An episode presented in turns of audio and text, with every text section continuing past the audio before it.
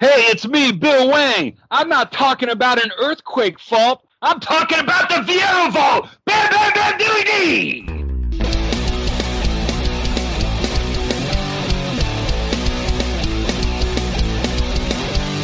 Grab a jam, I swear, is down. It's my podcast. This guy's insane. Rock your brain. It's just a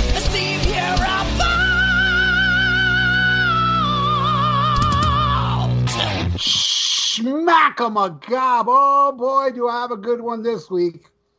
You heard from the intro, the return of Mr. Bill Wang. Hey there, Bill. Hey, hey, Doc, Doc, Diddly Doc. How you doing, brother? I'm doing good now that you're here, brah. Good, good, good. Yes, the team is back, and I'm ready for this. And we've got an exciting new co-host. Yes, Mr. Excuse me, Eric Jordon RMCP. What's up, Eric? Yay! Woo! My man. What up? How's it going, guys? Good, Doing bro. good, brother. His All name is right. Eric Jordon RMCP. It's the initials of the Rock and Metal Combat Podcast. How cool is that? Hell yeah. Very cool. Very The cool. best goddamn podcast ever. There will never be a better podcast than the Rock and Metal Combat Podcast. Not even Never. Vieirable. Not even Vieirable. I'm not kidding myself. That was the best podcast ever. And you know what? It ended on a high note. Okay? We never stuck around long enough to suck. Thank you. Yeah, I agree with that. I agree with that, brother. I agree. Yeah, man. You got to know when to stop, man. You know, what the fuck? What, you want our podcast to be like Def Leppard or something? What's wrong with you? our fucking podcast was 10 armed Def Leppard. Yeah. Yeah. I love that analogy. Perfect, dude. man. If You need to go know when to stop, or else you end up like Paul Stanley croaking through a whole set. Exactly. It'll, it'll, it, it will suck. We got to stop. We had to stop when we did.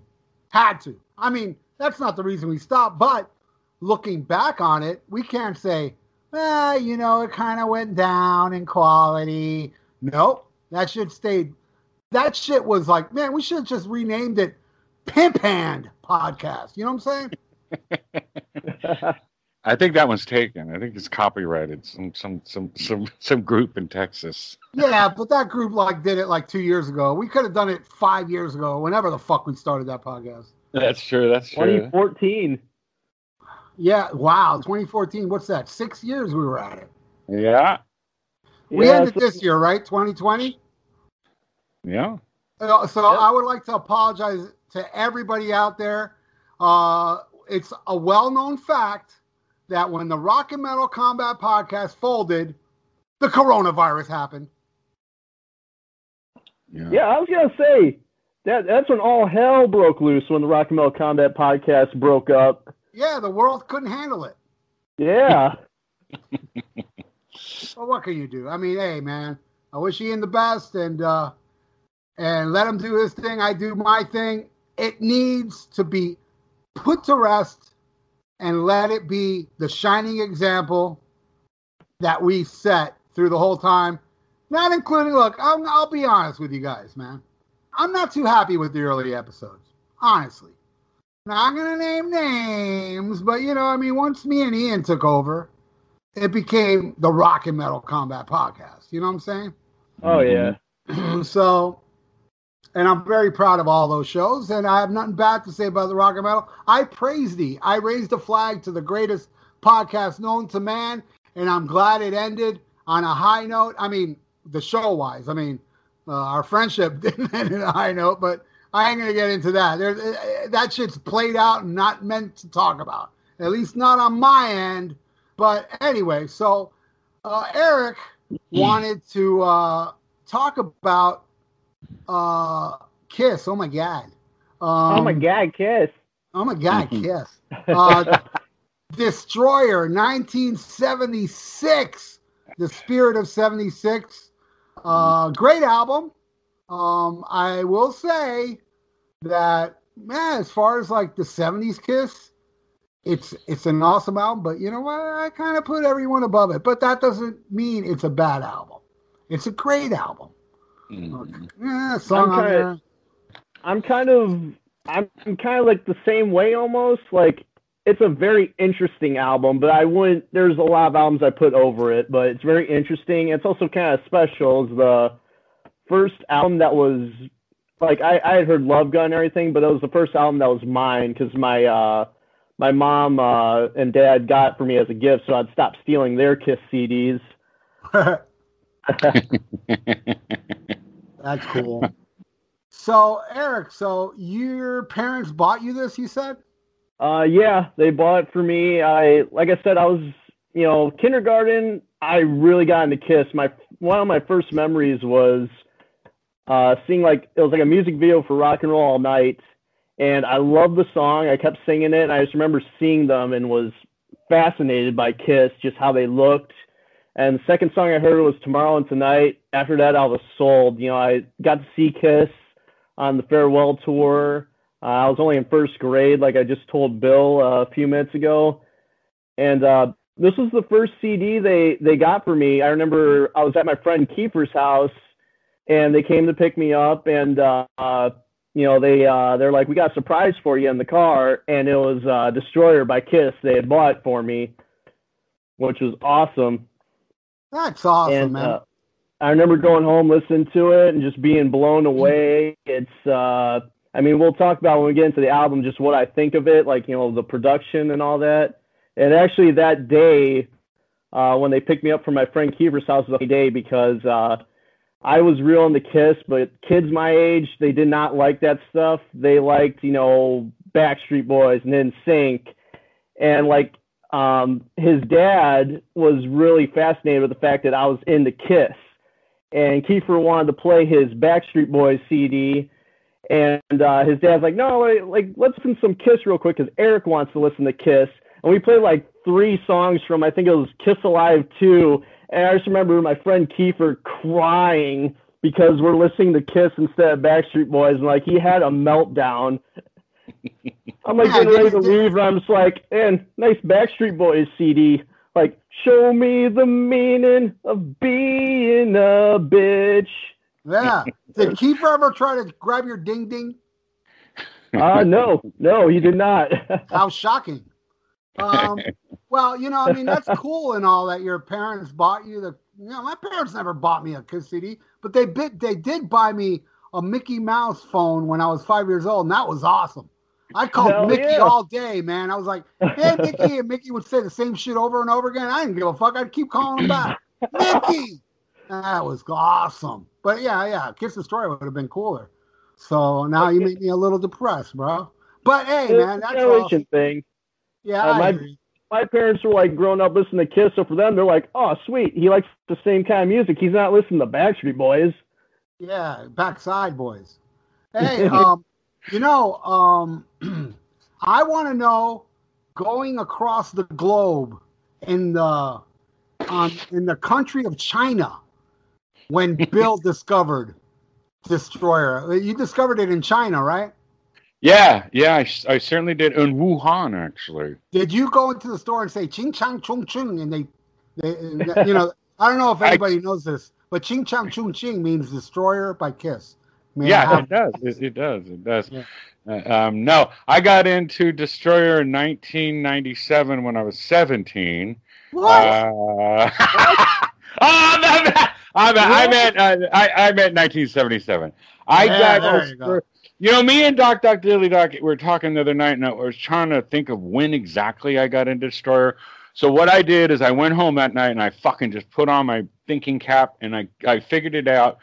I got, as I've said on Rock and Metal Comedy Podcast, many episodes, I got into Kiss, knowing about Kiss, Paul In era, didn't have any albums or anything like that. First album I got was Love Gun. So from the time Great of album. Love, yeah, absolutely. Um, so and I figured out, so I figured it out that Destroyer was my third Kiss album. I got Love Gun first. Let's see, Rock and roll over. Right, rock and roll over. I was just I was trying to think of something. Geez, see, I'm old. Destroyer third and the originals fourth, and then Alive Two came out in November of '77. So Oh, when you got I- the originals. Yeah, I got the originals, which obviously is the first three records. So I had all the Kiss albums by the time. Oh, and then of course I had Alive too. So by the from May of '77 to November of '77, I got all the Kiss records. Mm. You know, and that and that goes for those early ones. Not, I mean, like I- what I used to do is I used to uh, have a little cassette recorder. I'd borrow albums from friends, and I would record the record on my little cassette. So that's what what was my what I had for a recording. See, Eric, we, back in the day, there used to be these things called little cassette recorders. But yeah, so I that's how I got into it, and of course, you know, hearing Beth on the radio, and then you know having you know my sister like ki- a Kiss song, which was weird. She's just two years younger than me. Um, but yeah, that's how uh, Destroyer. So probably October of '77, I got I got it. Well, Mm. I got that shit in early '80s. That's how backlogged I am. See, Mm. Bill in China, they were more popular in America. I, I I discovered Kiss in '78. I know I've heard Beth and I've heard uh, Rock and Roll All Night. I'm sure I did on the radio, but I was uh, not into rock, man. I was into movies and shit, and uh, I was kind of like um, um, uh, Kiefer. Uh, a lot, you know. I would. I didn't even like chicks. I was just into movies, and um, but I've told this story a million times, so I'll do an abbreviated story. My friend played me "I Want You." I ran out to buy Rock and Roll Over, couldn't find it. I bought Double Platinum instead. It had "I Want You," and it was the gateway to not only Kiss but every band. So I started discovering all these bands. So I must have got Destroyer in 1980 or 81, very early 80s. But before then, I bought Kiss Alive. I had Rock and Roll Over, Double Platinum, obviously, my first one, and uh, Dynasty. I bought Dynasty when it was brand new. Mhm. Uh, I love then, you know, Dynasty. yeah, I kind of, you know, then you know, I started getting into the new wave of British heavy metal, and uh the Midnight Special. Remember that, Bill? The Midnight Special. oh hell yeah, I do. Fucking yeah. yeah, the Midnight Special was a TV show they would show on Saturday nights at midnight, and they would show rock bands. And in 1980, they showed the video to Shandi, Mm. and, and I was horrified. I was like, "What the fuck? Fuck Kiss!"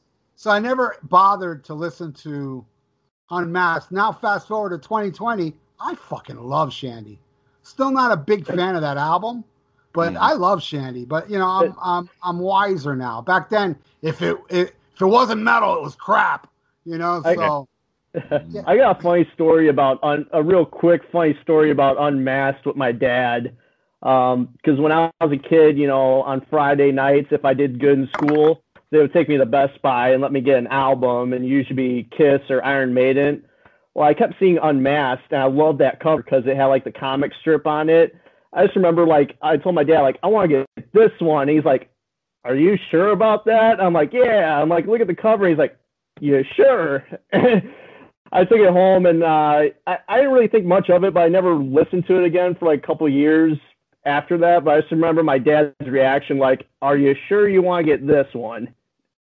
Yeah, it, you know, it does have its moments. Uh, I've grown older. I've recently, like a year or two ago, I I started digging um, "Easy as It Seems." I don't know what the Great fuck I said. I don't know I what the fuck I said on the episode Bill did with us because Bill did unmasked on rock and metal, and I'm sure I slammed it because back then I wasn't into that song. Hey, But dude, I I think I think we all slammed all those songs. Of oh, I, I've changed too. I mean, we gave some love to them, but Yeah. I'm gonna have to revisit that episode. my favorite was Bill's uh, review of You're All That I Want at the very end. That was the highlight. well, what was it? I You remember. you hated that song.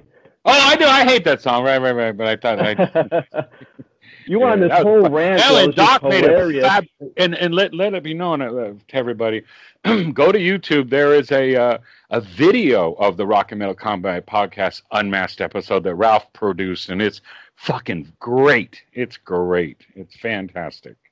I believe you because I'm awesome. No, I mean I'm not trying to kiss your your ding ding or your butt, but it's a great. I You're, mean, come you're on, no everyone. Kiefer. Yeah, right, right. No, never happened, never Hey, will. hey, San Francisco, hey, all Eric, it's- It's only in city, okay? I only live in the city. Don't go, you know, guilt by association. No way, Jose. Eric, But no, yeah. Eric, So Eric, Yeah. is Kiefer going to listen to this? Uh, probably not. Okay, good. I'll keep goofing on him then. Mm. So where was I? All right, yeah. So I discovered uh, Destroyer like a good five, six years after Bill, because uh, Bill was, I was late to the party. Bill was into Kiss before me. he went to go get some egg rolls, and they just gave him a copy of Destroyer with his egg rolls. Like, you, you get you get a copy of Destroyer with egg roll. Yeah, Uh, Destroyer egg roll, ching chong. yeah, exactly. And and Bill, you know what Bill said to the guy? Bill said, "All right, all right." Bill likes to say that.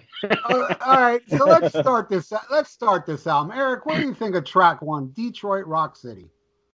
Uh, Detroit Rock City, great song. Definitely, it's an essential Kiss song. I mean, if someone wants to know about Kiss, you play them Detroit Rock City. And Ralph, I know you hate the intro. Yeah, I love it. To me, if you're gonna listen to Destroyer, you have to listen to it start to finish. It's it's an experience. So I love that opening intro. And um, go more into the opening intro because this show is like two sides of the coin to choose from. Not three no, that intro, I love that intro. Go ahead, tell me what what you love about that intro. Go ahead, because then I'm going to tell you what I hate about it. I love the intro, dude, because to me, when you listen to this album, it just fits because it's like a it's like a start, like there's a bookend at the end of the album, which we'll get into, but it's like it's one whole piece. It's like just it's like Sergeant Pepper's. It's like a whole experience, and I just love it. I remember being a kid though. I had heard Detroit Rock City on double platinum, so I was a little. I was like, "What the hell is this? Like, this isn't how Detroit Rock City starts." but I like it. I like the you know the car starting and then the car crash at the end. Uh, but this is a great song though. Um, uh, it's just an essential Kiss song. I love the solo that uh, Bob Ezrin actually wrote because it sounds nothing like an Ace Frehley solo. And one thing I do love is Bob Ezrin's production. He did a lot of like little things to just enhance the sound. Like if you listen, certain chords that are hit on the guitar are layered with uh, piano underneath, and he did that to kind of amplify the sound. He wanted to create uh, like a live atmosphere, like he wanted to capture like a Kiss concert within a record. Mm. Well, and I will well, let you. uh, all right, um, Eric, what nationality are you? What are you, like American? I I mean, I'm American. My grandma's side, she is uh, Lithuanian, and then on my mom's side, it's Norwegian and Polish. All right, since your grandmother's Nor- uh, your, uh, Norwegian or your mother's Norwegian, how many burning churches do you give this song? I give this, I give this ten out of. Fuck, I give this twenty out of ten burning churches. Bam! oh, Jesus. All right, let me let me roll out this the Chinese red carpet for Mr. Bill Wang and his opinion on Detroit Rock City. Take it away, Bam Bam. yeah. Um. God, you know that beginning. I mean, when Eric talks about being a kid listening to this, to put you know timeline is everything. You know, when this became out, I was a real kid. You know what I'm saying? 1976 means I'm old as fuck. But uh, and like I said, I didn't get this until the 77. I think the intro is amazing. I thought the the for back then and having the albums to compare them to, it just it sounded so different, you know, and and so theatrical and magical and majestic. And that beginning, it's just a story. I just loved it, loved it, loved it, and it was just so different, you know, from Kiss. It was like, and back then, I had no, I was oblivious to, you know, the producer and what was the difference. And now, hindsight being twenty twenty, you look back at it, and it was a massive change. You know, people me and Ralph were just little kids when this came out, but teenagers and shit, they revolted. They they got pissed off, man. They were like, "What the fuck?" You know, dilly dee, bam, bam, bam, whatever. Um, I love the song. I think the song is just like I said. It's just so, it, and that's a great um, observation point actually about the piano, uh, uh, Eric, that you said throughout the song, making it fuller and everything. But it's just so adrenaline and so oh yeah yeah and just like just Oh man, I just it's amazing and it still does it to me to this day, you know. Um 44 years or 43 since I got it, 44 since it was new. But I give it 5 out of 5 chopsticks, man. I fucking absolutely love this song. Yeah, I I personally think it's the best Paul Stanley song. Period. Yeah. uh, from Kiss, and I consider Paul Stanley the greatest songwriter of Kiss. Not my Uh, favorite too. member, but, but I think he wrote the best songs. And uh, this is uh, my favorite Paul Stanley song. Now I'll talk about the intro. I did not mind the intro. You know, the first like I don't know 50, 60 times I heard it, but Right. man, after a while, it's like God, this is so long and so drawn out, and I, I just, I, I, I don't know. And you know, there's a big debate. Was he, was he fixing his car? Was he washing dishes? You know, nobody knows. nobody has the answer to that. Okay, everybody thinks they have the answer. No, it could be either one of the two. It kind of sounds like he's washing dishes. Kind of, kind of sounds like he's a grease monkey under the car. You know, uh, That's you know, what I thought. He was working on the car. it sound that's what I thought too, but it also sounds like he's washing dishes. I, I mentioned it on one of my YouTube videos, and of course, uh, the Kiss Tards had to argue like they knew. They don't know. Yeah, like We they're in the studio. Fuck you. yeah, that's something to ask Bob Ezrin. You know, you can't ask Gene that because he'll be like, I don't remember. There's one time I, I was at a restaurant and I saw Paul Stanley and I was like, oh my God, Paul Stanley. He's like, hey, do you want something to drink? I got some Coke here. And I'm like, oh, thanks, Paul Stanley. And I don't remember anything after that. I just remember waking up and my ass hurt really bad. So that was oh, very Ow! unpleasant. look at you. Look at you. A little I'm loving it, Eric. I'm loving it. Oh. Was was it true when you said when you said, "Oh my God, Paul Stanley"? You said, "No, no, say, oh my God, Kiss." That's where the phrase originated from. yeah, but you know what, man? And now in retrospect, I wish the song would have started with the car and the car crash. I love that. Yeah. I love the the car crash. itself. That's and they even kept it on the Killers version. Man, I gotta listen to that Killers version. Yeah, the I- Killers version they keep the car crash, but they the beginning intro is gone. cool. I have, Oh, I yeah. have. Thanks to a guy from Canada, I forgot your name. I'm sorry. He sent me Kiss Killers, and I was like, Dude, I- right on. I- bro. I got Kiss Killers on CD at Walmart when I was, you know, I think like second grade. I was shot looking back down, I'm shocked I The found it. fool with the second grade, first grade. Come on. Yeah. In first and second grade, I was still trying to learn how to shit. Yeah. exactly, man.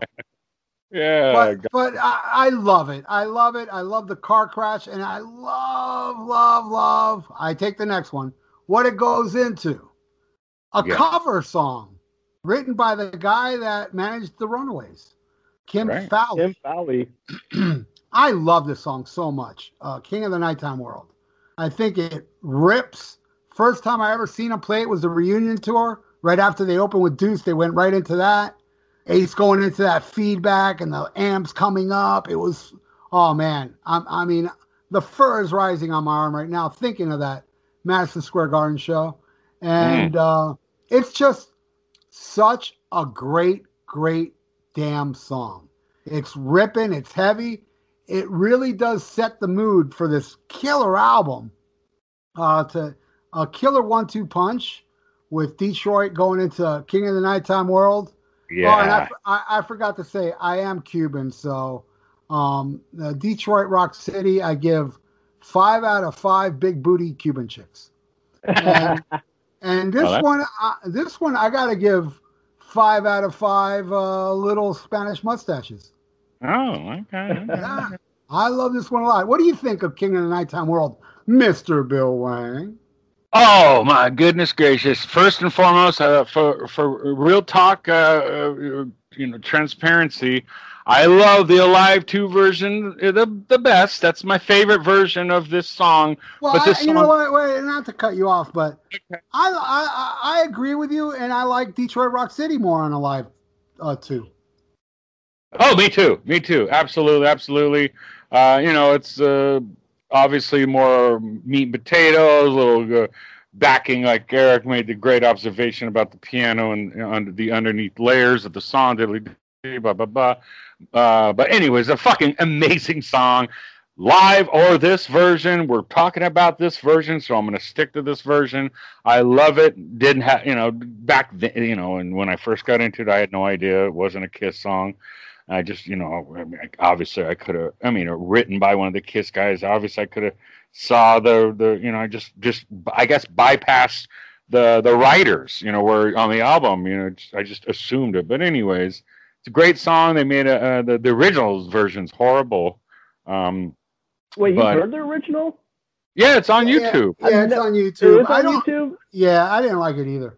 Yeah, me It's neither. it's in par with the the horrible original version of New York Groove. That was terrible too. yeah, Oh, that was terrible.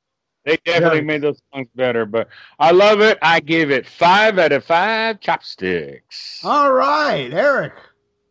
King of the Nighttime World. This is a song like I remember a couple years back. I was listening to this album, and I think like someone brought this song up. I'm like, eh, it's okay. And then I heard it. I'm like, oh shit, what am I thinking? This song fucking rules.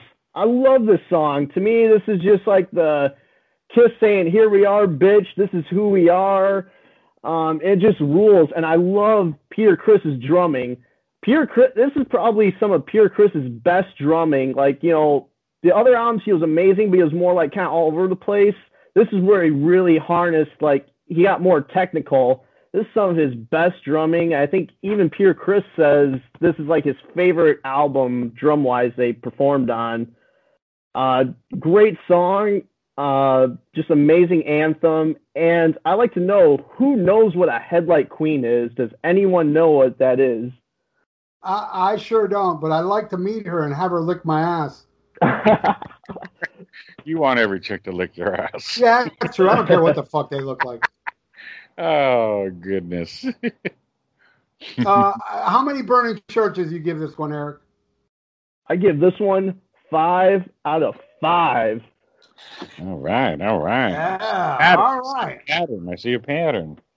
So I'm going to throw this one to Bill. The God Yeah. of Thunder and Rock and Roll studio version with Bob Ezrin's kids. Take it away, Bill. Yes, here this version. I love this version better than every any other version. I think it's amazing. I think it's dark. It's doomy. It's epic, and I say it's night in the context of 1976 people. So don't fucking give me any bullshit. In 1976, it had all the the the elements of heavy metal. I mean, it sounded. It's, it sounds like Black Sabbath more than any other song on this record. And if something Hell sounds yeah. like Sabbath, it can be con- it could maybe be metal. Well, guess what? This is a 1976 heavy metal song, dark, doomy, epic. Five out of five chopsticks. Right on. All right. I I I, uh, I got to tell you, for, uh, this is the first version I heard because it's on the double platinum version. Right. And I got soon after I got Kiss Alive 2. And for the longest time, I liked Kiss Alive 2's version more. It was a little more upbeat. I love that little drum solo. But Mhm. now and now looking back, dude, I can't pick one. I think they're both different songs and they're both equally awesome. What I Yeah. love about the studio version is how menacing it is and Yes. how slow it, it's so slow. And the little kid was Bob Ezrin's kid. Uh, you know, uh, like um, the beginning of Detroit Rock City, that you know, you paint pictures in your head what's going on. In this one, you listen to the kid like, "All right, let's go." Sounds like a little Bill Wang. All right, all right.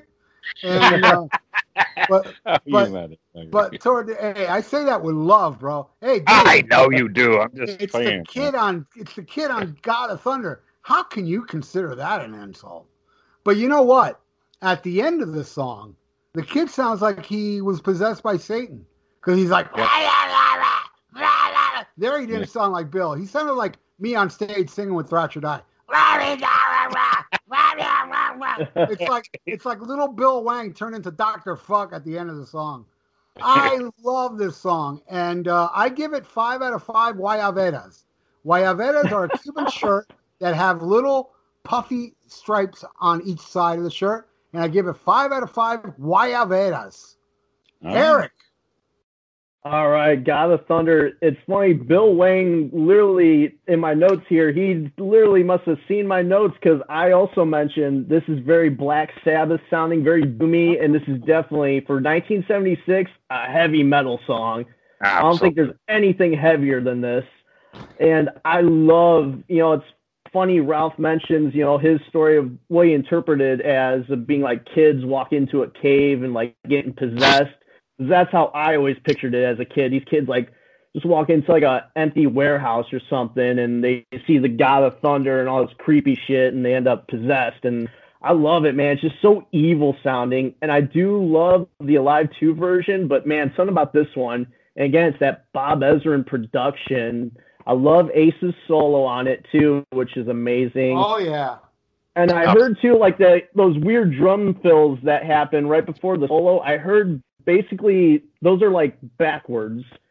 Like Peter Criss did some fills, and then Bob Ezrin played them backwards because it does sound a little weird. Mm-hmm. And again, it's just you know, uh, you know, it's Bob Ezrin just working his studio magic, creating that atmosphere. And God, I love this song. And I'm Norwegian and Polish, so I'm gonna give this one five out of five Polish sausages. All All right. right, that's good. Also, a side note: Paul Stanley wrote this song. Right. Oh, dude, And- I remember being a kid and I remember reading the writing credits and I saw Paul Stanley's name. I'm like, that's gotta be print- that's gotta be an error. There's no way Paul Stanley. There's no way Paul Stanley wrote this song. Paul Stanley will kill. Um, yeah, and there's a demo on the box set that's Paul Stanley and the late great oh man RJ JR oh man I can't remember his name the guy J.R. that introduces yeah he plays Yeah. drums on that demo and uh, it's a it's a cool demo huh Who plays drums on the demo? J.R. Uh, Smalling's. Oh no shit! Oh yeah wow! yeah he's the guy that introduces Kiss Right, Kiss the black guy that died. Right, right, yeah, right. exactly. Yeah, and Mhm. um, what do you call uh, and Gene? Uh, it, I believe it was Ezrin that said, "No, no, no, no, we're giving this shit to Gene." You Right. know, I mean, Yeah. and the lyrics were different because uh, Paul says in the demo, like, "Let's make love till we bleed," which I think they should have left that line in the song. You know, That is a pretty cool line. I will say, isn't it funny how Paul Stanley wrote two, technically two signature songs for two other members of Kiss? Because he also, the next year, well, no, the same year, he would write Hard Luck Woman, which is pretty much Right. neck and neck with Beth as like Peter Criss's signature song. I always found that kind of weird, really token to how good of a songwriter Paul is. he's amazing. He is amazing. Oh, I yeah. goof on the guy, but he is one Oh, talented. yeah. He's one talented uh, gay guy in denial. I gotta say. Oh, yeah. Um, he may have fucked me in the ass, but he's a great songwriter. Yeah. Uh, and he'll suck your dick if you fall asleep in front of him, according Yeah, to Ace right. Um, but uh, and you know what you were saying earlier about Peter's drumming. I mean, you got to credit all that to Ezrin because Ezrin w- like put out the whip on on Peter. I mean, really pissed Peter off. But uh, Yeah. Peter loves his drumming on it because he was pushed. Uh, to I cha- heard completely change his drum style. Yeah, I heard too, man. Like in the studio, Ezrin like would have like uh, I heard this from uh the uh History Science Theater.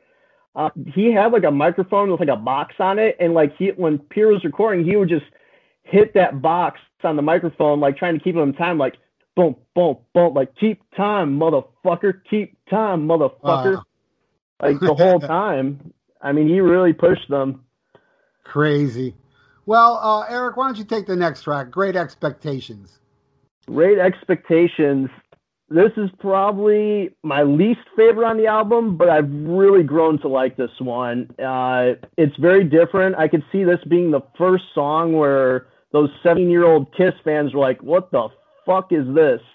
Uh, really orchestral. Uh, you know, you got the choir in there. The choir reminds me of, uh, and Bill, you're a big Stones fan. Uh, you can't always get what you want by the Rolling Stones. Right. That's what I think of when I hear that child's choir. But uh, this is a really great song. Uh, it's grown on me, but like I said, least favorite, but still a decent song. And I love the guitar tone on this one. Um, but yeah, I give this one uh, five out of five. Let me think here. Polish sausages again. All right. Next time, use Meathead. oh man, I was gonna use that too, and I forgot. Well, you can do it on the next track. Uh, All right, Bill, all right. Bill, what do you think of Great Expectations? um, but a piggyback on what you guys are just talking about, Doc was talking about how Ezrin changed the drum, just basically the sound and everything of Peter Criss. And if you back it up, one year prior to the last studio album was an album that me and Doc love Peter Criss's drumming on, Dressed to Kill, great rock and metal combat podcast episode. So if you compare Love the that. drumming on that to Destroyer, that's a very, it shouldn't be just bypassed uh, easily. That's a very good observation and good point. Um, you know, a little bit more snappy, a little bit more uh, punky on uh, to Kill. Uh, but anyways, the song, uh, Great Expectations for 1976, March of 76, when they released this. I mean, Jesus Christ, for older people, they must have freaked. When I say older, you know, 16, 17, whatever. Uh, pretty bold for Kiss in 1976. Very bold if you base it on the three previous studio records. Um, I like the song. It's it's it's it's not my worst song on the record. Um, t- I, I give it three out of five chopsticks. All right. Well, I don't mean I'm poop on everybody's parade, but I hate this fucking song. Uh, never liked it. You know, and I hear a lot of Ezrin in the song. It sounds like, uh, you know, an Alice Cooper song, but not as good. You know, because It he, does. he's- he, yeah, he does stuff like this with Alice Cooper, but uh, he does it. I don't know. It just resonates better with me. Now, the demo version, which I believe is on the the, the Gene Simmons vault, um, it has alternative lyrics where he says, you know, on the song, he's like, "You see me playing guitar and you see what my hands can do."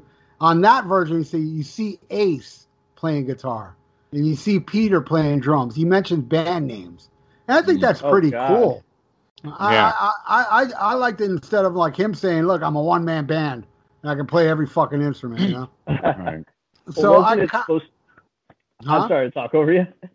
It was supposed to be them, like he was supposed to have. He wanted them each to sing like their part, like Peter, Ace, Paul, and him.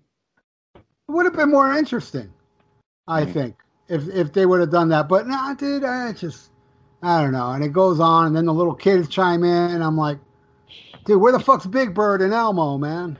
I'm sorry, I, I'm just not into this shit. I uh, definitely the, the, the my least favorite track on the album, and it's a song that I I skip a lot. But uh, okay, I'll go into the next one. Flamin' Youth. Uh, written, this is the only one that has uh, Ace Frehley credit on it.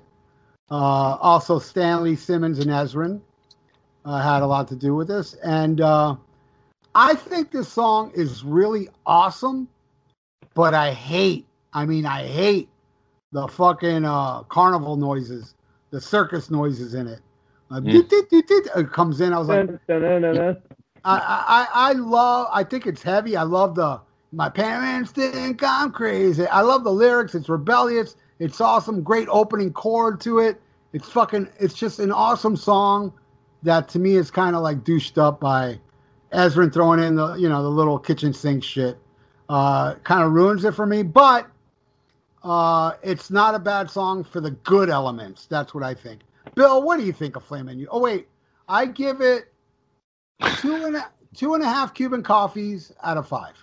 Oh man, you suck. Oh, You suck. I'm gonna uh, I'm gonna take a picture and show you what my little rate. I voted this two and a half chopsticks out of five. God Hey, damn you! man, hey, it's because we're both the same age. Even though I'm way more older than Bill, I believe it was two weeks. Yeah, two weeks. Yeah, two weeks. Yeah, try not eating for two weeks. Okay, it's a long fucking time. Hey, 1975 was a good year. Anyways, let's see. What are we going to do here? Uh, Flaming Youth, I love the song. It's amazing. It's so badass.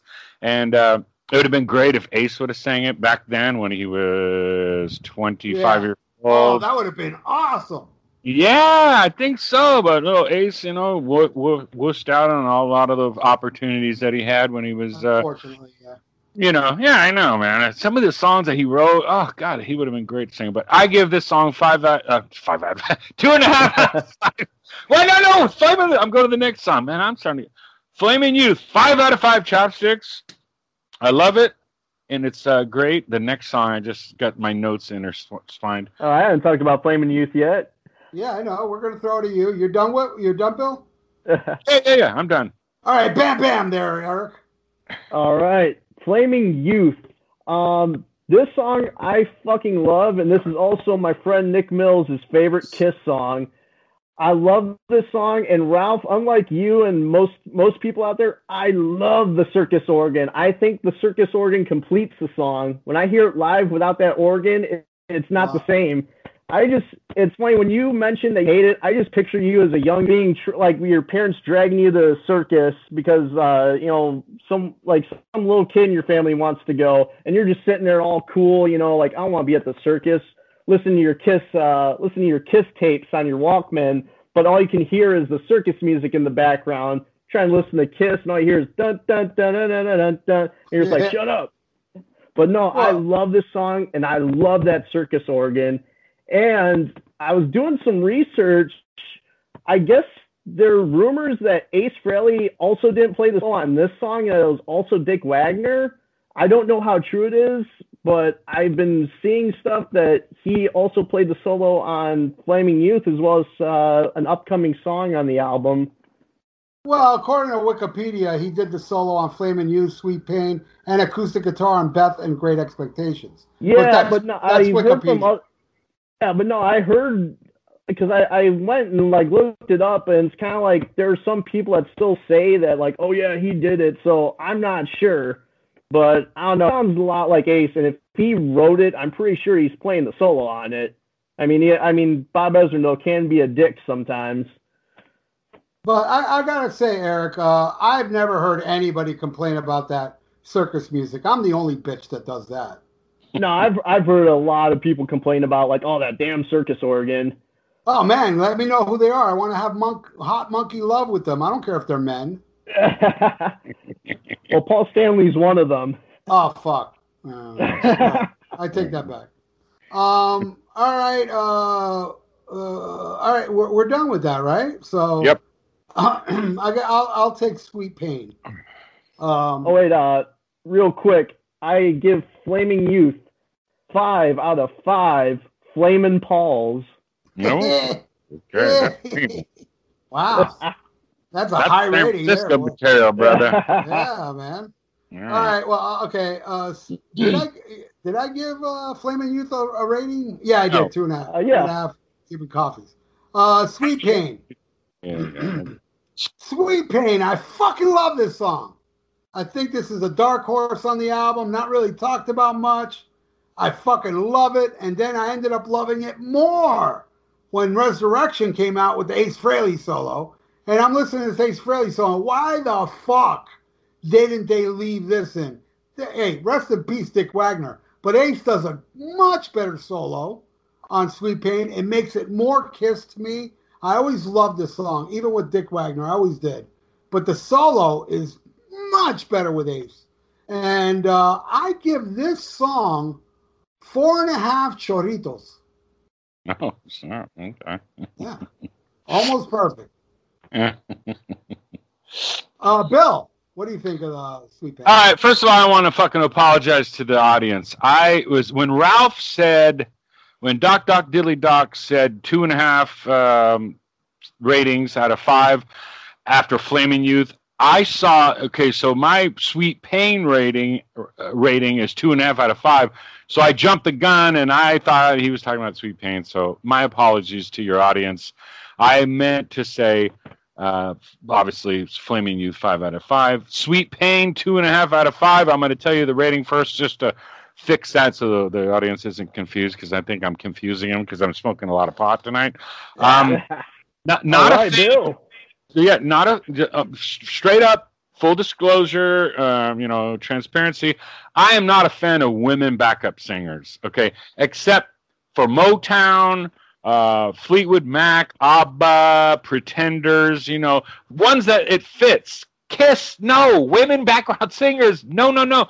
Rolling Stones on some very few songs. I love the background singer women um, but not Kiss. Doesn't do anything for me. Didn't do anything for me back then.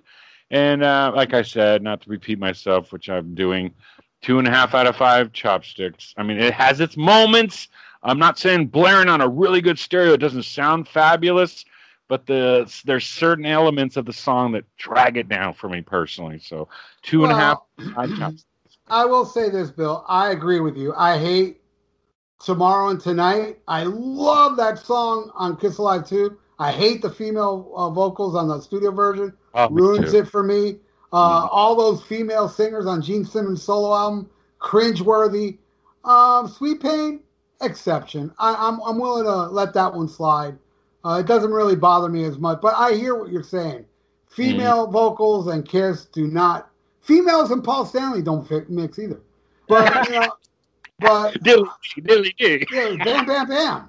Um, but uh, yeah, I'm willing to give that one slide. But eh, you know, uh, whatever. What do you think, uh, Eric?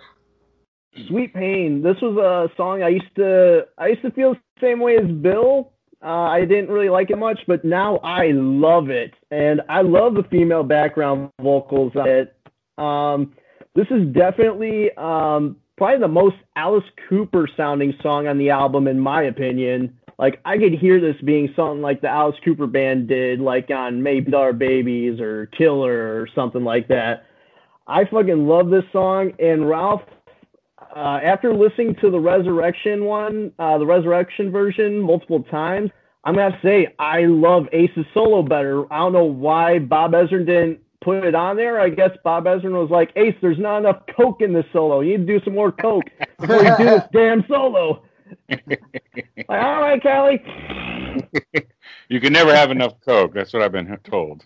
I guess this is the album too where Ace Frehley and Peter Criss uh, started their uh, their habit. Ace Frehley just saw, I guess, Bob Ezrin, you know, shoving a bunch of powder up his nose. He's like, maybe that's what I need to do. Yeah, I'm snowblind. I, dude, I, have you ever seen this? Uh, Paul Stanley, some of his early Destroyer costumes, he'd have like the choker and he had like some kind of necklace. There are pictures of him with a Coke spoon necklace around this era. yeah, I've seen them too. Yeah. Wow, I never seen that. That's all. That's wild. So, and I mean, he said he used to hang out like Studio 54. So I I think Paul maybe like dabbled in it. he yeah, just I'm never sure. got as out of control. Denying it. Well, Paul's Paul good at denies- denying. Paul Yeah. denies doing you know drugs more than he denies being uh you know closet homosexual.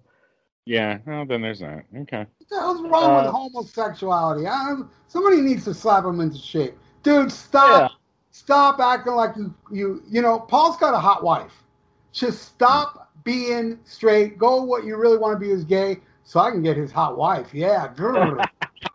But uh, I love this song though. Um, I love the female background vocals and uh, I love the lyrics too because I, you know, listening to this lyric, listening to the lyrics, I think the song is about, uh, you know, having sex with a virgin or whatever, you know, so that you know, sweet pain. I think that's what the ly- lyrics are rumored to be about. So I give this song five out of five sore vaginas. Whoa! Look at you, Ooh. man. You tearing up that pussy, aren't you? Oh yeah. All right. Well, they're, uh, you know, fu- fuck machine. I want you to take the next one. Shout out loud. Shout out loud. I love this song, and I'll tell you what, I am not burnt out on it. I love this song. It's a, one I got to see them play live. It was phenomenal.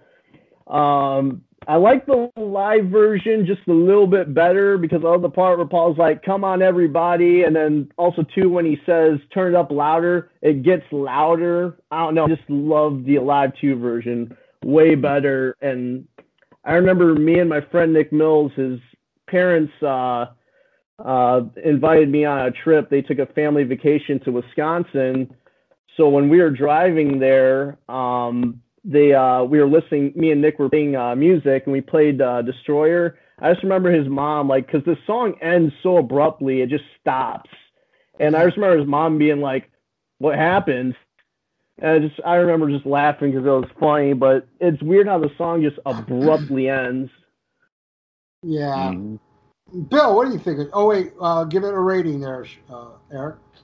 Oh, no, you I did. give it uh Oh, no. I'm gonna did. give it five five Nick Mills' mom. All right. Well, well, Doc. not this.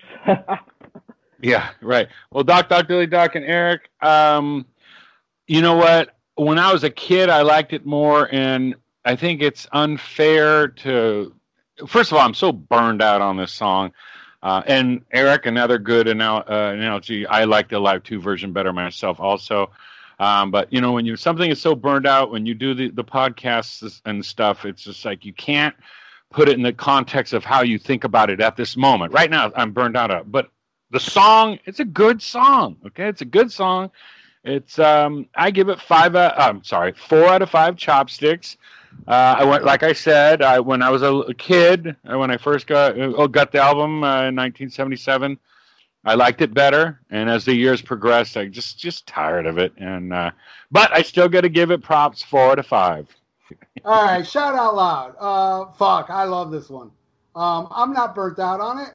Um, you know, Rock and Roll Night, I'm burnt out on, but I, I love this. I and honestly, I can't tell you which one I like more. This or the live version. I put them like kind of tied, like God of Thunder. Um, I think it's a really good. It's them doing Rock and Roll All Night again. You know, let's do another. And I love when Gene and Paul trade off vocals, which doesn't happen too. much. All right. It, it, it's very rare. I mean, they they did do it on Sonic Boom, and it sucked hard. It's like, all right, Oh, stop doing I that. mean, Yeah, stop doing that. It- but it worked back then, and uh, uh, it's just a fun song. You know, it's uh, it's one of those songs that you know, it's like one of those uh, let's party, dude. You know, shout out loud, and uh, I love when they perform it. They lip syncing on the movie, uh, the the uh, Fe- the Phantom movie, and uh, I don't know, man. I guess it's probably because it's part of my youth. Was this on double platinum? I'm kind of having a brain fart now. Yes, yes, Yes. yes, it was. It was. was, yeah. I, I- I've always loved it. I mean, I wouldn't put it even on my top 20 favorite Kiss songs, but it's a fun song. It's a cool song. I digs it. So uh, I'll take the next one. Uh, Beth. Yeah, Peter Criss saved Kiss. Yeah, you heard me. This song, Yep. this this album was a flop. Everybody hated it. Uh, it wasn't doing well. They freaked out and ran into the studio to start recording uh, "Rock and Roll Over" with with uh, with uh, the the best producer they ever had, Eric- Kramer. Eddie, Eddie Kramer. They ran into the studio to do that. In the meantime, while they're there fucking freaking out trying to do a fucking album to make people forget about Destroyer, DJs were flipping a single over of rock and roll. Uh, I mean, uh, Detroit Rock City that had Beth on the B side. Bam! The fucking thing exploded. It became humongous. That I know, I'm pretty sure that after Beth exploded is when Paul Stanley wrote "Hard Luck Woman." And he said, "All right, we got to do another Beth," but like, you know, I mean, initially he wrote it for uh, Rod Stewart. Right. But he ended up giving it to Peter because Rod Stewart was like, "Get the fuck out of here." I'm, I'm, you know, I'm sorry, Paul, but none of your semen's in my stomach yeah, when I got it pumped out. Oh, remember those rumors we were kids about him? Yeah, that was Eric was long before you, man. There was a big rumor back in the day when he was on top of the world, you know, when me and Ralph were kids in the late seventies, about Uh-huh. pumping out like a, you know, how much was it, Doc? No, they had a. Uh, they didn't say how much, but they said that he had to go to the hospital to have cum pumped out of his stomach. yeah. Did, did you ever hear that rumor, Eric? Being as young as you I never heard that, but did you guys ever hear the rumor about uh what was his name? The guy from Three Dog Night where his dick exploded No, no, from actually- too much sex? Actually, that's actually true. Yeah. It's Well, no, not a I, rumor. yeah. The guy from Three Dog Night, I don't. His dick didn't explode; it broke. Yeah. It actually broke. I was like, God damn, that was a good heart on he had there. And man, I'd like to So, meet that chick. are you being sincere? This is true It's- shit. yeah. This is a true story. That's true. The guy from Three Dog Night, dick broke in a groupie. Holy shit. That guy was fucking. That's broken heart. Hell yeah. But um, all right. So so Beth, you know, it's a universally hated song from all the you know the Kiss Kiss Army and stuff. I absolutely call it nostalgia, call it what you will. But man, every time I hear Beth, I love it, man. It's it may be because of my childhood or what have you. Uh, it may be my denial uh, of that I really love cock. I don't know, but I know that I love this song, Beth. I think it's a beautifully orchestrated song. I heard the original version, not that different. You know, Paul Stanley trying to play down. Oh, Peter Criss didn't really have a lot to do with you know, uh, Beth because it was more Stan Penridge or Ezrin, whatever. There's a fucking demo of Peter Criss's other band. It was either Lips or what was the other band? he was in? Chelsea. Chelsea. Chelsea. One, I think it was Lips though. That they demoed it. It's an acoustic song, same melody. You know, it's, it's the same goddamn song, except that one was called Beck, and this one's called Beth. But Yeah. what what I love about this song is the lush, orchestrated production that Bob uh, that Bob Ezrin put into the song. I love just the, and I love it even more in Resurrection, where the acoustic guitar is more higher in the mix. Huh? It's Yeah. just this lush, beautiful version. And I gotta say right now, man, fuck this album, man. Resurrection is way better, I think. Production wise, sound wise, it's just a better album. I know people. Ralph, I gotta agree with you. Yeah, dude, Resurrection is way better than this version. I absolutely love it. And I love Beth. I love this song. I know a lot of people hate it, but I'm not them, so bite me. All right, Yeah. Eric. What do you think of Beth, Eric? Um, best song on the fucking album. I love Beth. Oh. I've always loved Beth. This song fucking rules. It's so Hey, hey, Eric, beautiful. Eric, Eric, Eric. Yes. Want to get a room, bro? Yeah. That's Don't a hot take. Paul. This is the best song in the record. What do you say, me and you and Beth on a loop? We just Ooh. loop that shit all night, man. oh yeah. You can call me Paul Stanley. Oh yeah. But you can call, me call Paul Stanley with a lisp. Paul Stanley. Ki- Stanley. from Kiff. All right, keep going. I'm sorry. Wait, wait. I didn't give it any ratings. Beth, I give. Uh, f- oh, shit. I'm to give this one five out of five. Uh, Lourdes Lopez's. Ooh. All right, but yeah, let me let me go back to you know being like Paul Stanley and sucking the dick of this song. This fucking rules. I love it. Uh, you know, seeing Peter Criss live do this song was amazing. Um, I remember too being a little kid. Me and my parents, they took me there. It was like some family thing. We're at this fancy restaurant, and I remember humming this song. My dad heard me humming it, and his drunk ass just takes out a lighter, and is like woo, like just flying this lighter in the air, like sing it. And my mom just like got so mad.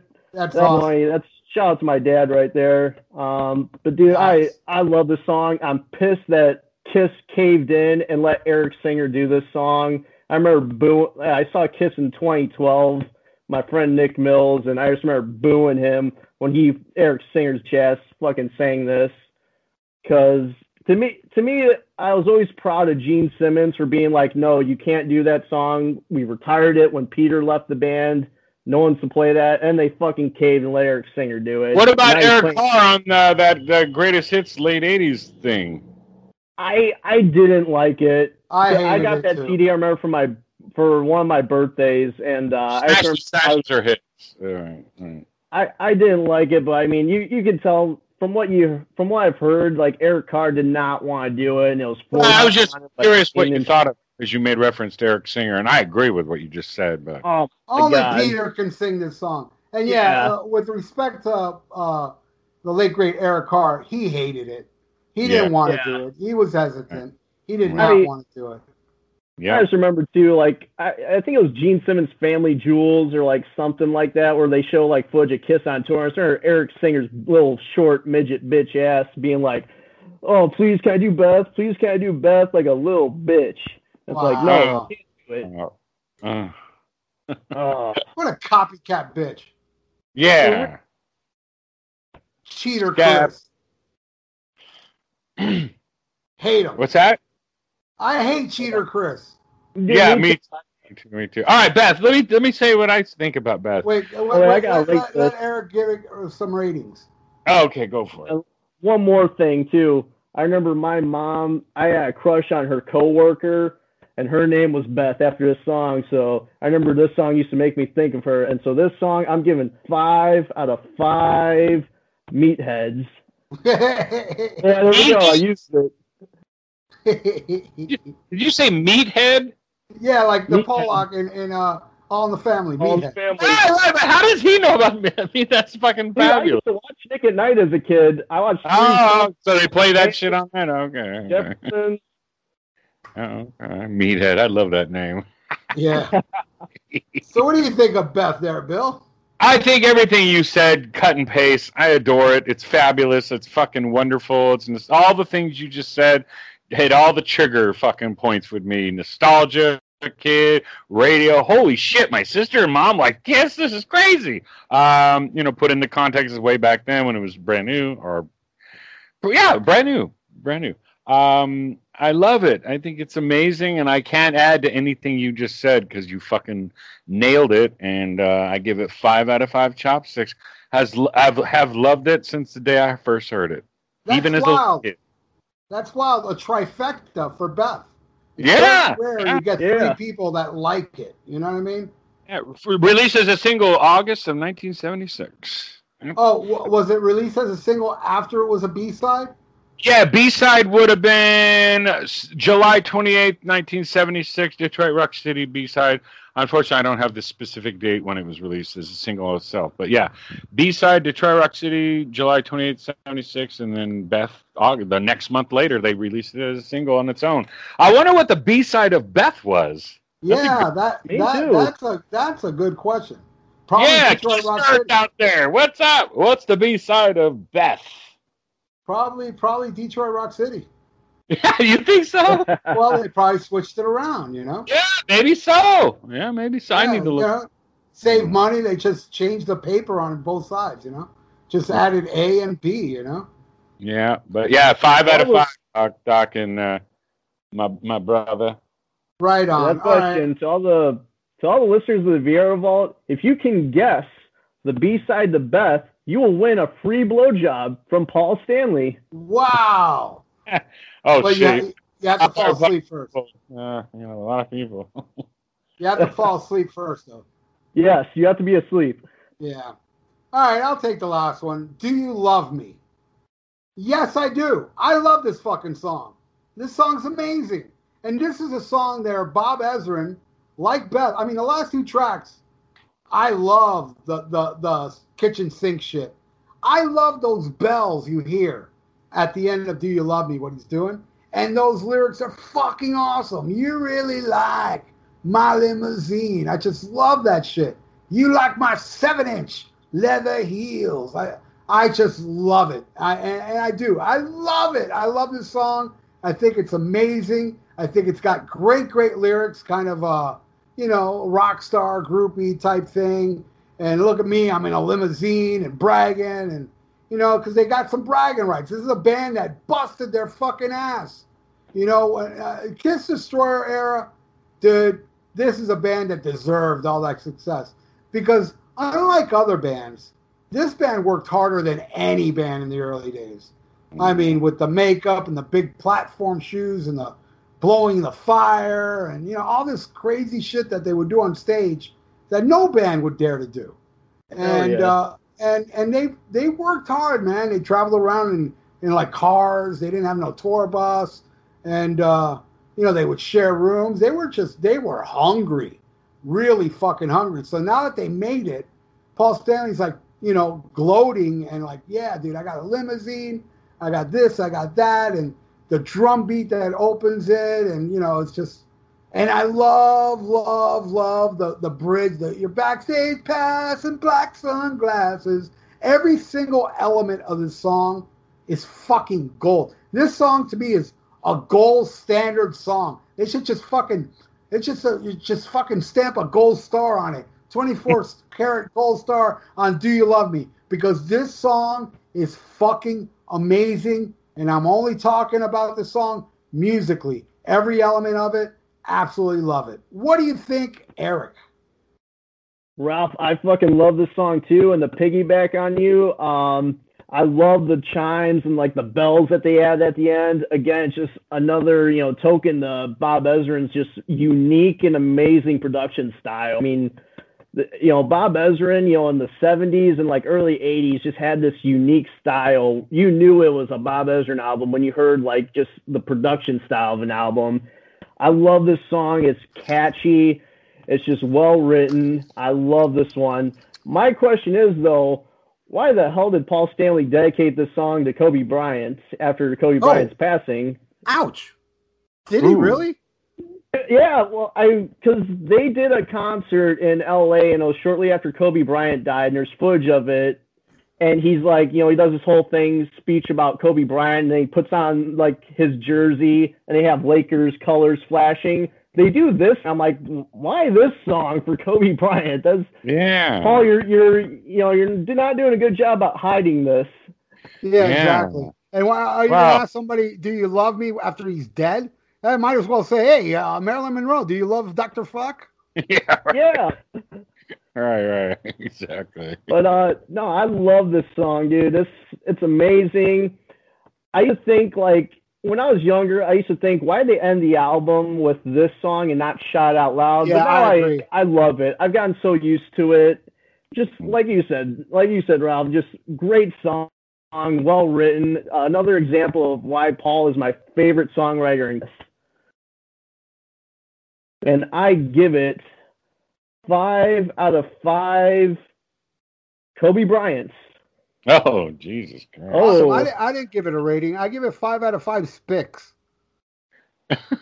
Hey, Oh my goodness. All right. How about you, Bill? Um, you guys pretty much nailed it. I don't have anything to add to it. I'm, I'm, um, to be honest, I'm a little bit burned out on it. But uh, I tell you one thing: when I saw the reunion tour and them doing it, I got really, really happy, and it was a really big moment. Uh, I thought it was awesome, and I mean, it's a great song. You know, it's a great song, and I'm gonna give it four out of five chopsticks. Wow. All right. Do we really have to discuss that last thing? Whatever the fuck. Oh, Oh, yeah. right, right, right, right. Yeah. Kind of like the- the ending with the beginning. What's it called? Rock, Rock and roll party. Yeah, trippy, trippy. Ooh. Mm. Yeah. What do you think, Eric? okay. I got well when I was CD. This before they put it on the track listing. So when I was a kid, you know, I listened to it beginning to end. I just remember like listen to Do You Love Me? I'm like, yeah, Kiss, all right. And then all of a sudden, I just hear this because it starts like pretty quickly after Do You Love Me. I just hear like this. It sounds like fucking hell. Like the person that got in the car crash at the beginning of the song is being dragged into hell now. And I just remember freaking out, like, what the fuck is going on? I'm like, I'm like, turn. it- I don't know how to function the CD player, so I'm like trying to like turn it off because I was like freaking out. I just remember it weirded me out, and uh, I love it though. I think it's like it's like Bill was saying, it's the perfect bookend. You know, Yeah. it's like you start off this guy going concert, gets in the car crash, and then all of a sudden now it's like you're going to hell. And it reminds me of uh, Sergeant Pepper's, that weird, creepy, like sounding like stuff going on at the very end of the record. Yeah, yeah, yeah. Dude, yeah. my my wife got me uh, the Sergeant Pepper, like the newest remaster they did on vinyl for my birthday, and it sounded amazing. But pissed me off. Don't include that on the album. It just stopped after Day in the Life, and I was so pissed because I love that. I love just how weird and just kind of almost very creepy it sounds. Right. Doesn't Def Leppard High and Dry end with the final song with the kind of a like a weird ending, sort of? To Well, what It it just is- keeps saying no. Yeah, on the vinyl. The, Oh. the CD it fades out really quick, but the vinyl you have to get up and turn take the needle off because it stays saying no, no, no. Like you know that that little groove is at the end of the album, and it just keeps going now, now, and it does it. Oh. Your your your your the arm of the needle won't come off. I mean, I don't know about later pressings. I'm Right. talking You about know the original pressing that? I got. Huh? it keeps over. It keeps replaying it. No shit. yeah, yeah, and you You gotta know get up and that? turn it off. Who? You know who else did that is uh, Bill, your boy uh, Vinnie Vincent, or should I say Oh, your girl right. Vinnie That's Vincent? right. At the end Yeah, of the, uh, Invasion just stopped. And that's Yeah. terrible because at least High and Dry is a great record, whereas Vinnie Vincent Invasion, it's like, oh God, I want this to stop. Yeah. yeah. Oh, right. Okay. Good point. I forgot about that. Yeah. Well, what, how many ratings do you give Rock and Roll Party there, Eric? Uh, Rock and Roll Party, uh, hmm. I give this one five out of five Sergeant Peppers. Wow. How I, about like, you, I love it. I love it. Okay. All right. All right. All right. Hey, Bill, right, what, do you, what do you think of Rock and Roll Party, Bill? Um, it's a cool ending, you know. But be back then, a little kid, I was tripping out. This is before I did drugs or anything. So, um, I, I uh, three out of five chopsticks. All right. Uh, I absolutely fucking hate it. I hate the book. I hate the bookends of this fucking album. I think it's pointless. It's just annoying. I don't know what's going on, and you hear little echoes of Kiss Alive on there, and and I don't like the ending of uh, Sergeant Pepper. I don't like that. Really? Oh, I hate it, man. Mm, Um, okay. and uh, yeah, and it's totally a nod to Doctor uh, Doctor Pepper. Listen to me, uh, Sergeant Pepper. um, with Dr. Pepper's Lonely Hearts Club Band. Uh, but um, no, I don't like it, dude. I don't like it. It's a minute and twenty five minute a minute and twenty five seconds that uh that I really don't sit through anymore. I mean, I I make sure to lift up the needle once I hear blah blah blah blah blah. You know. Now I got uh, a question though. What when you first heard this album, what did you think when you when Do You Love Me ended and you just heard all that just just real evil sounding stuff going on? I thought I was having stomach problems. I, I thought it was my stomach. I said, "Oh man, I got to get some Alka Seltzer." you started thinking, "Oh crap, I should have drank that Pepsi that Paul Stanley gave me." Yeah. yeah, exactly. But um, and and and there's there's actually credits to Rock and Roll Party: Simmons, Stanley, and Ezrin. What the fuck, you know? It's like really, there's actually. So, it just sounds like them it just took threw in three some people fucking. to make that. Yeah, yeah. They took three people to make all that noise. I don't know. I mean, I could see somebody that likes Velvet Underground like this crap, you know, because it's just noise and you know that. Um, it's like avant-garde shit on a Kiss album. That you know, that's like that's like you know peanut. Yeah, it's like mixing peanut butter and shit. I don't know. It just doesn't work for me, man. Um, I a lot of people agree. A lot of people. Now you know what? You know what song I well, it's not really a song, but you know what I actually really love? It's kind of like avant-garde, and a lot of people hate it. what? I love Revolution Nine from the Beatles White Album. I I like it's not a song, but I love it because it's just real fucking just creepy and weird. I actually really enjoy hearing that on the White Album. Were you were you dropped uh, on your head as a kid?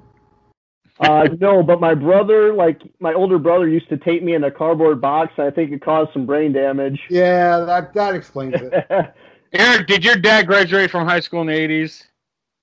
Uh, yes. Okay, cool. Right on. yeah, I did. I actually did. I'm your dad, dude. No, no, no. I I know do we it. did, Rob, How but I was just it? curious. Okay, right on. Cool. You got a great dad, man. He turned you on to a lot Yeah, of. I'm glad. I'm glad that the guy that replaced me is a good dude.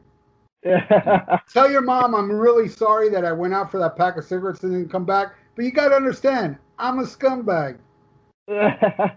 All right, guys, this was awesome. You guys fucking rule, Eric. You're awesome, bro.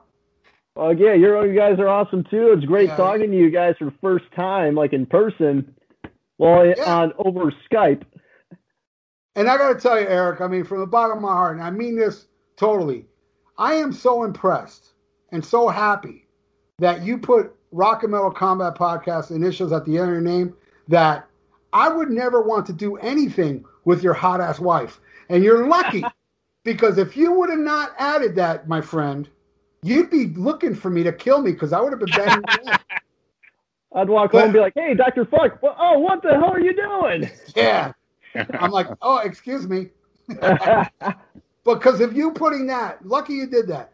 Because she's hot, but I ain't gonna do shit because Hell you put yeah. that. Yeah, I'm kind of pissed off about that. But what can I do? Um, but yeah, congratulations on your hot wife. And Yeah. congra- Thank you. congra- and uh, I, I really had a lot of fun with you on the show. And Bill, I would say that you rule, but I'd sound like a broken fucking record. yeah, thankfully for me that that's the case.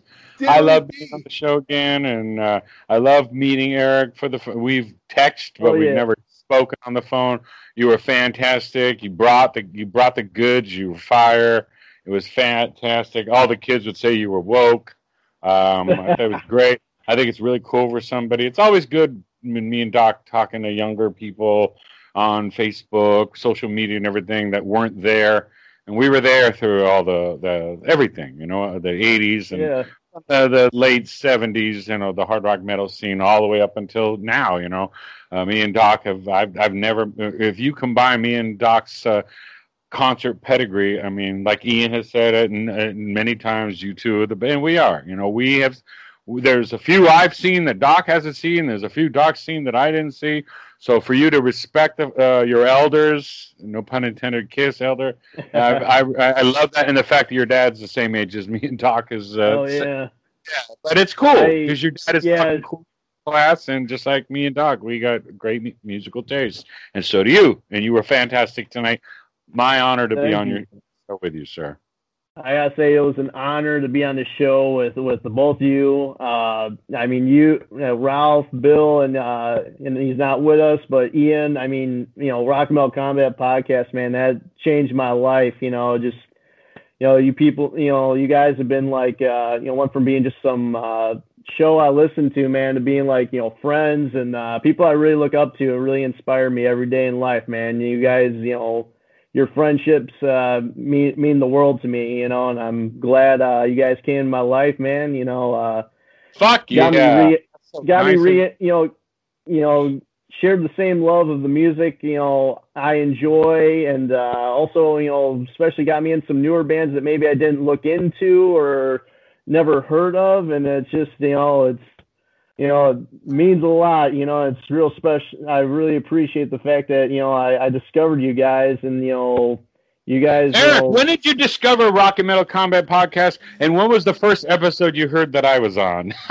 it was funny. I think I was gonna bring this up, but uh, yeah, You dude, got it to, man. I love this shit. Why'd you, yeah. how'd get into it?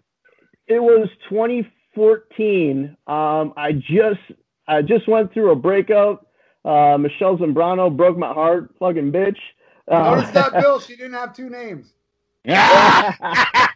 And no, it broke my heart, man. I was kind of at home, and at the time, I was listening to a lot of Kiss, you know, and I was kind of down the dumps, you know, and uh, so I went on YouTube, and uh, I was really like, I was listening to Asylum a lot because uh, my favorite Kiss song is "Who Wants to Be Lonely," which is very weird to a lot of people, but so I was like trying to look up like you know Kiss Asylum stuff, and I discovered uh, Ralph's album review, and I'm like, man, this guy's fucking cool. I'm like, he's he's not like other podcasts or reviewers out there. You know, he's he's more funny. He just says what's on his mind. And I watched Doesn't take himself so fucking serious like some Kiss podcast people do. anyways. Yeah. Uh, but man, I loved his style. Right. Uh, we agreed Did with a lot, disagreed Hey. with a lot. Eric, did you like when I, in the Asylum review I said, uh, man, who wants to be lonely fucking sucks? It was when I saw Yeah, but that's almost human, Eric. I meant when did you get turned on to the Rock and Metal Combat podcast? Well, or are you talking about this I'm sure, that's the, I'm I'm sure that's the gateway, right? Oh, okay, Yeah. okay.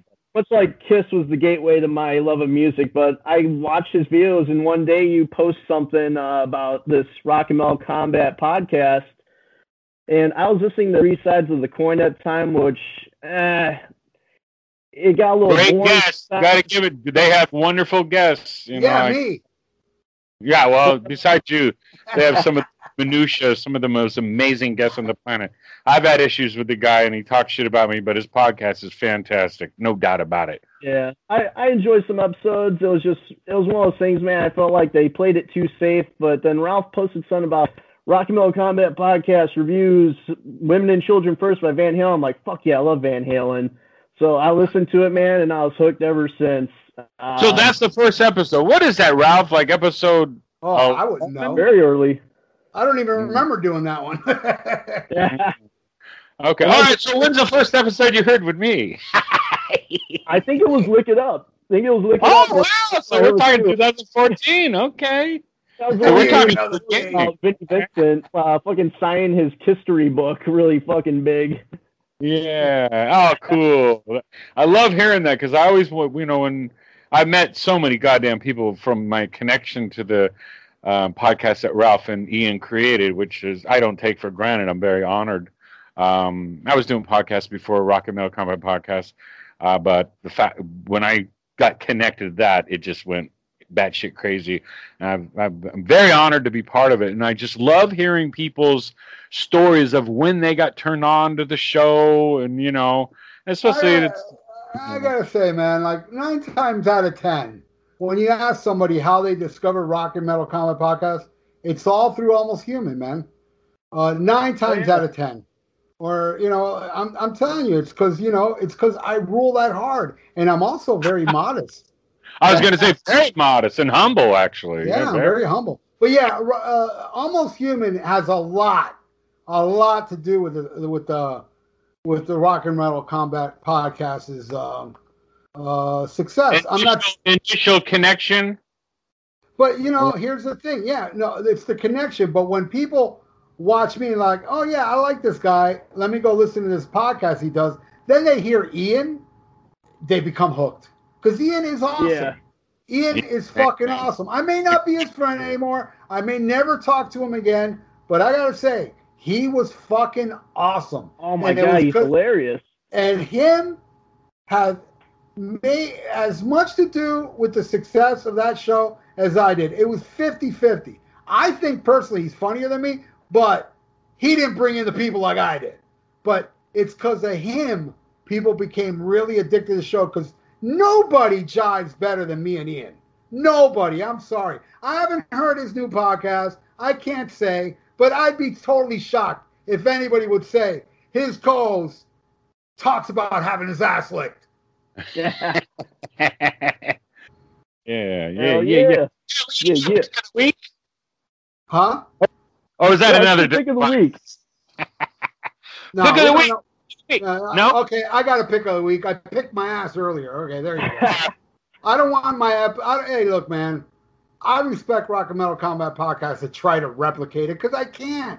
I Uh, can't do it. I don't want to do it. I want. Hey, hey, Viera Yeah. Vault has been around during the Rock and Metal Combat podcast. This is not something I started after I left. This is, and I purposely made a podcast to be different. I know it's not better. I ain't kidding myself. I know we Rock and Metal's the best. We are the podcast kings. We are the greatest podcast that ever will be. Diddly D. I'm not I fucking, dilly dilly dilly. but you know, But podcast. Let me let me recommend an episode if you don't mind. If since we're talking about the uh, the amazing Rock and Metal Combat podcast, why? Because it's a place to be diddly d. Know, I want to fucking recommend something that the the Metallica Load episode, not Reload. Reload, I was too drunk and I sound like a pompous. but that Load episode is fucking fabulous. So everybody out That's a there, great episode. well, I got to go back and listen. I don't remember So the boys, the inventors of the podcast in the prime, and lovable Bill Wang, me, and uh, we were all just on fire, man. It was great. Good You times. guys are like literally the rush of uh, podcasts. Yeah, the, the dynamic trio. Hell yeah. Does that mean I'm John Ruck? No, no. Uh, uh, good. Sp- No, you're Neil. You're Neil Peart. You came later. Terrence is John Rutsey. Yeah, exactly. Terrence is John Rutsey. He's more like John Nutsy. Oh, Bad, bad, bad, dilly D.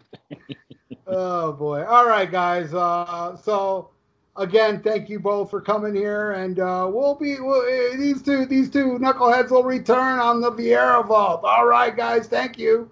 I want to thank Bill Wang and Eric Jordon, RMCP. That was a lot of fun doing that episode, and it was a lot of fun now editing it.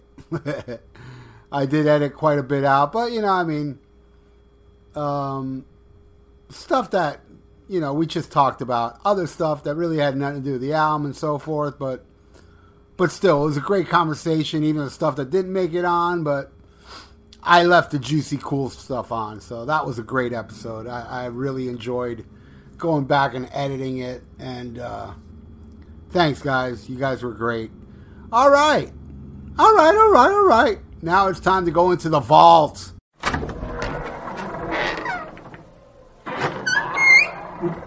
This week in the Viera Vault, I'm going to play Sweet Pain from Destroyer, the resurrected version that had Ace Frehley playing a solo on it, which I spoke about earlier. It's like, I don't understand why they didn't leave this solo in. I think it's better than Dick Wagner's solo. My personal opinion. But let's do it. Here's Sweet Pain from Destroyer Resurrected. A resurrection? Whatever the fuck it's called.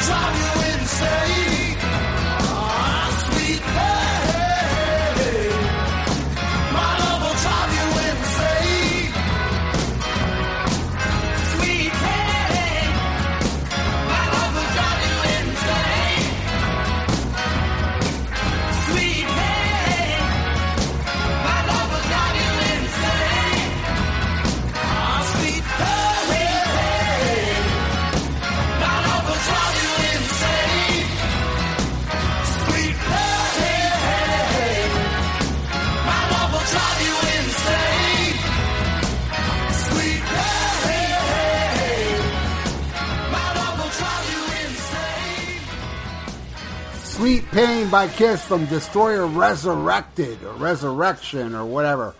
Uh, all right, everybody out there listening right now, thank you so much, especially if you're still listening to me now. I know I say that every week, but I mean it every week.